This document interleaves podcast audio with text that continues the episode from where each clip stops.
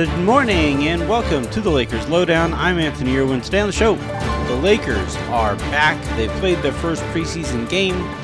LeBron, AD, Russ, they all played in the first half and looked all right against the Sacramento Kings. And then the second half happened, and we don't need to talk about that. So it's only one preseason game, and obviously a single preseason game against the Kings uh, when the Lakers are semi shorthanded. Lonnie Walker didn't play.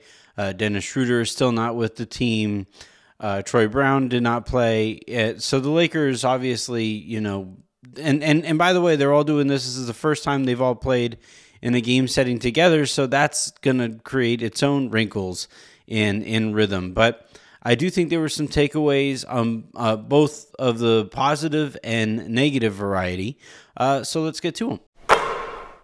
First and foremost, I do think they do look uh, quite a bit more organized, especially offensively, under Darvin Ham and his coaching staff than the Lakers did with Frank Vogel. Now, you don't know how much of it was uh, Vogel's system or lack thereof.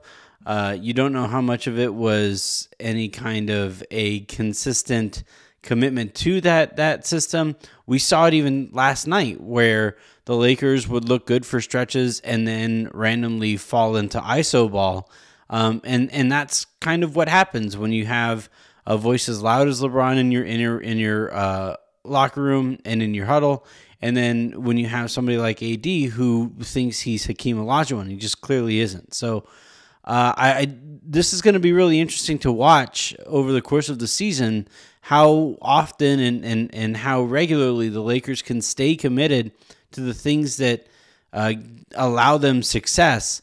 Last year they didn't stay committed to it often enough, and and you really saw them struggle when they went away from sets and then they went into just straight iso ball and pinch post ball and all of that stuff. And it was just a really ugly brand of basketball.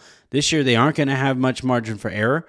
So they're going to have to stay committed and allow darvin ham's system to help create some spacing that they aren't going to have in the traditional sense because there just isn't much shooting on the team Speaking of margin for error, I think another kind of thing to note from this game, and one that I think is going to kind of play out over the course of the season, is even while the Lakers were playing pretty well, they were maintaining a seven or eight ish point lead over a Sacramento Kings team that is probably also going to be fighting for a play in spot.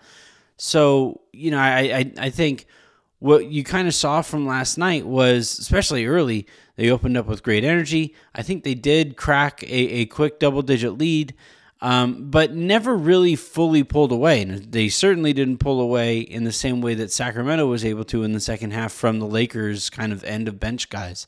But I do think this is going to be kind of a trend here for the Lakers because they just don't have the the, the explosive role players uh, that would feed off of LeBron and feed off of AD and help extend a seven or eight point run into a 15 or 16 point run. The Lakers are going to get by and they are going to look good occasionally because LeBron is really, really good and Anthony Davis is really, really good. Uh, but I do think oftentimes, even when the Lakers are playing better, you're going to look at the score and you're going to say, man, it feels like they should be up by more. It's because they aren't going to have any haymakers coming in by way of three point shooting, and they aren't going to have uh, a, a, much margin for error that would allow them to go out and run the occasional ISO play for for AD. Um, and those plays are going to stack up, and a 12 or 13 point lead is going to turn into an eight point lead, and an eight point lead is going to turn to a, a, a three or four point lead. And, and I just don't think that they're going to be explosive enough to really open up you know, 15, 16, 20 point leads uh, very often. The other thing that I'm kind of walking away from this game with is, and again, like everybody who is going to be playing long minutes only really played in the first half, so it's going to look kind of inherently jumbled in that in that regard too. But Kendrick Nunn was out there playing, looked pretty good in some stretches, but Kendrick Nunn was out there playing. Uh, obviously, Patrick Beverley and Russell Westbrook got their minutes. Austin Reaves got his minutes, and he spent quite a bit of time on the ball. Uh, I thought looked fairly comfortable on it initially, but then I thought that I, I don't think he deals very well with pressure. Um, and I don't think he's strong enough to make passes that are on a straight line that you need your creators to be able to throw.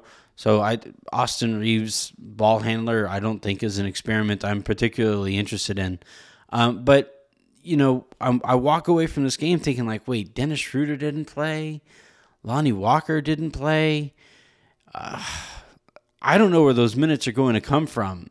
So look, there we just got a report hours before tip off today, right? That the Lakers were this close. You know, Robert Rob Pelinka is turning into Danny Ainge in, in, in his ability to almost make a deal. Uh, but but we know that the Lakers at some point they're probably going to have to alleviate pressure here and move a guard, maybe probably two guards. Um, either that or or you know injuries will set in and that might sort out some stuff. But I don't know where all of these minutes are going to come from, and that's going to be really interesting to watch how Ham handles that. Um, and they can say, yeah, Patrick Beverley is going to be a, a three and D wing. He's six two. Lonnie Walker uh, is is very athletic and all of those things, but he to this point has been pretty unfulfilled talent. So I, I don't know what that rotation is going to look like. And last night, wow, we did see some good things from some of those guards. I thought Russ played well. Um, I don't. it's just a math math problem, and they can try to try to make it work by sliding some people down the rotation and playing super small, which they did. But even as they did that, you still have to add two more guards into that rotation, and I just don't see how that's going to work. I don't want to spend too much time on the second half because it was really ugly and it was the first preseason game and it's some of the only minutes we're going to have to watch from guys like Scottie Pippen Jr. and Max Christie. Um, I do think Cole Swider will probably get some some minutes over the course of the season, but I think that's more of an indictment on the Lakers front office and their ability to find shooting than it is anything about like my belief in him as an NBA player. He has a really sweet looking shot. He's tall enough to be able to get out, get it uh, off uh, under almost any circumstance. Uh, but if your answer to man, the Lakers desperately need shooting is Cole Swider, uh, much like we kept hearing last year about how Austin Reaves is is somehow the answer to some of the Lakers' woes last year. Like that says more about the woes than it is about that player in particular. Again, shouts to Swider for looking good, and and it would be cool to see him step into a bigger role because he has a skill set that the Lakers just don't have, especially at his position.